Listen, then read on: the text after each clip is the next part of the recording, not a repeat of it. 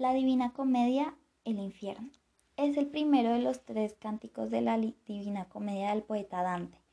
Durante el siglo XIV, entre el año 1304 y el año 1321. La historia describe la visita de Dante guiada que hace al infierno. Esta historia se considera la más impactante, ya que la imagen que tenemos del infierno envuelto en llamas es por el libro de Dante y no por lo que nos explica la Biblia. De acuerdo al autor, esta visita sucedió el Viernes Santo del año 1300, cuando tenía 35 años de edad, y fue guiado por el poeta romano Virgilio. El recorrido duró 24 horas exactamente. Dante nos explica que vio un cono invertido con nueve círculos o niveles el cual ubica a los pecadores según sus faltas. De esta forma, entre más cerca al fondo estuvieras, más grande era tu pecado. El primer nivel se llama limbo. En este nivel están las personas que fueron buenas en vida pero no recibieron el bautismo, lo que les impide entrar al cielo. Su castigo era el deseo nunca satisfecho de conocer a Dios. Algunos ilustres son Homero, Aristóteles, Platón y Avedorres. Segundo nivel, la lujuria. Es la puerta del verdadero infierno, donde Minos juzga a los recién llegados y les asigna el lugar donde cumplirán su condena eterna. En este círculo retiene a los que en vida se dejaron arrastrar por la lujuria. Un fortismo viento no les dejará reposar un solo instante.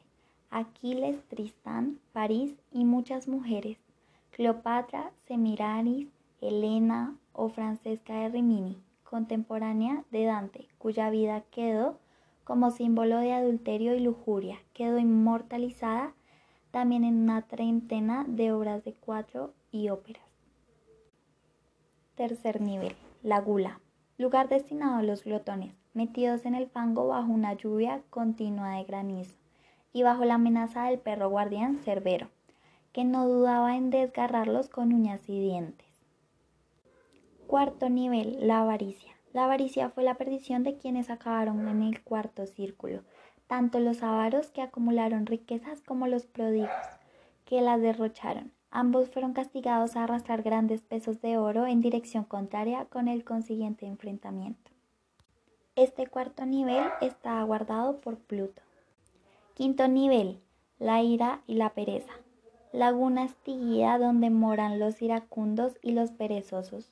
Los primeros mantienen su espíritu rabioso golpeándose unos a otros por toda la eternidad, mientras que los segundos, poco dados a la acción en vida, permanecen bajo el fango, privados del aire y la palabra. Este quinto nivel está vigilado por Flegías, hijo de Marte. Sexto nivel, la herejía. El sexto es la ciudad de Dite entre cuyos muros los herejes son castigados por las furias Meguera, Alecto y Tisifone, espíritus de la venganza. Séptimo nivel, la violencia. A partir de este nivel se encuentran todos aquellos que han vivido entregados a la malicia, equiparable a la bestialidad representada por el minotaurio que custodia la entrada. Este está dividido en tres giros. Primer giro, homicidas y criminales, tiranos y violadores y bandidos compartiendo el fleguetonte río de sangre hirviente que les recuerda continuamente la sangre que hicieron vertir. Según el nivel de violencia que ejercieron, estarán más o menos inmersos en el río. Centauros nada amistosos los vigilan y castigan si alguno intenta sobresalir del nivel que se le ha sido establecido. Segundo, los que ejercieron la violencia contra sí mismos, divididos en suicidas, transformados en árbol, ya que renunciaron a su humanidad, picoteados por las arpías, y los que buscaron la muerte en manos de otros. Tercero, relacionado con el fuego, que aquí ya no purifica. Lo comparten blasfemios inmóviles bajo incesante lluvia de fuego. Los sodomitas igual, pero con la facultad de poder correr y los usureros que permanecían sentados bajo la misma lluvia de fuego. Octavo nivel, fraude. Círculo dividido en diez recintos donde moraban aquellos que no fueron dignos de confianza. Primero, proxenetas y embaucadores. Segundo, aduladores. Tercero, simoniacos. Cuartos, adivinos y magos. Quinto, políticos corruptos. Sexto, hipócritas. Siete, los ladrones. Octavo, consejeros fraudulentos. Noveno, sembradores de discordia. Y décimo, falsificadores y perjuros. Último círculo, la traición. El último círculo también está dividido en varias estancias y además está habilitado por gigantes que al mismo tiempo son condenados y custodiosos.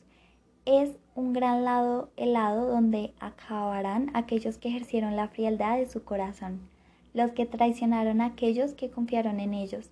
Hay cuatro zonas diferentes. La primera, Caína, para los traidores a los allegados. Se, les sumerge en hielo hasta la cabeza con la cara hacia abajo. Segundo, Antenora, los que traicionaron a colectivos a los que les pertenecían sumergidos con la cara hacia arriba y con el hielo que cubre la mitad de la cabeza. Tercero, Ptolomea, para los traidores de los huéspedes, sumergidos en el hielo con la cabeza echada hacia atrás para que se les congelen las lágrimas en los ojos, evitando dar rienda suelta las penas en las lágrimas. Judeca, para los que traicionaron los, los benefactores. Estaban inmersos en el hielo, pero en diferentes posiciones según el objetivo de su traición. En el centro del infierno estaba Satanás, descrito como una espantosa bestia con tres caras, una roja, una negra y otra de color amarillo.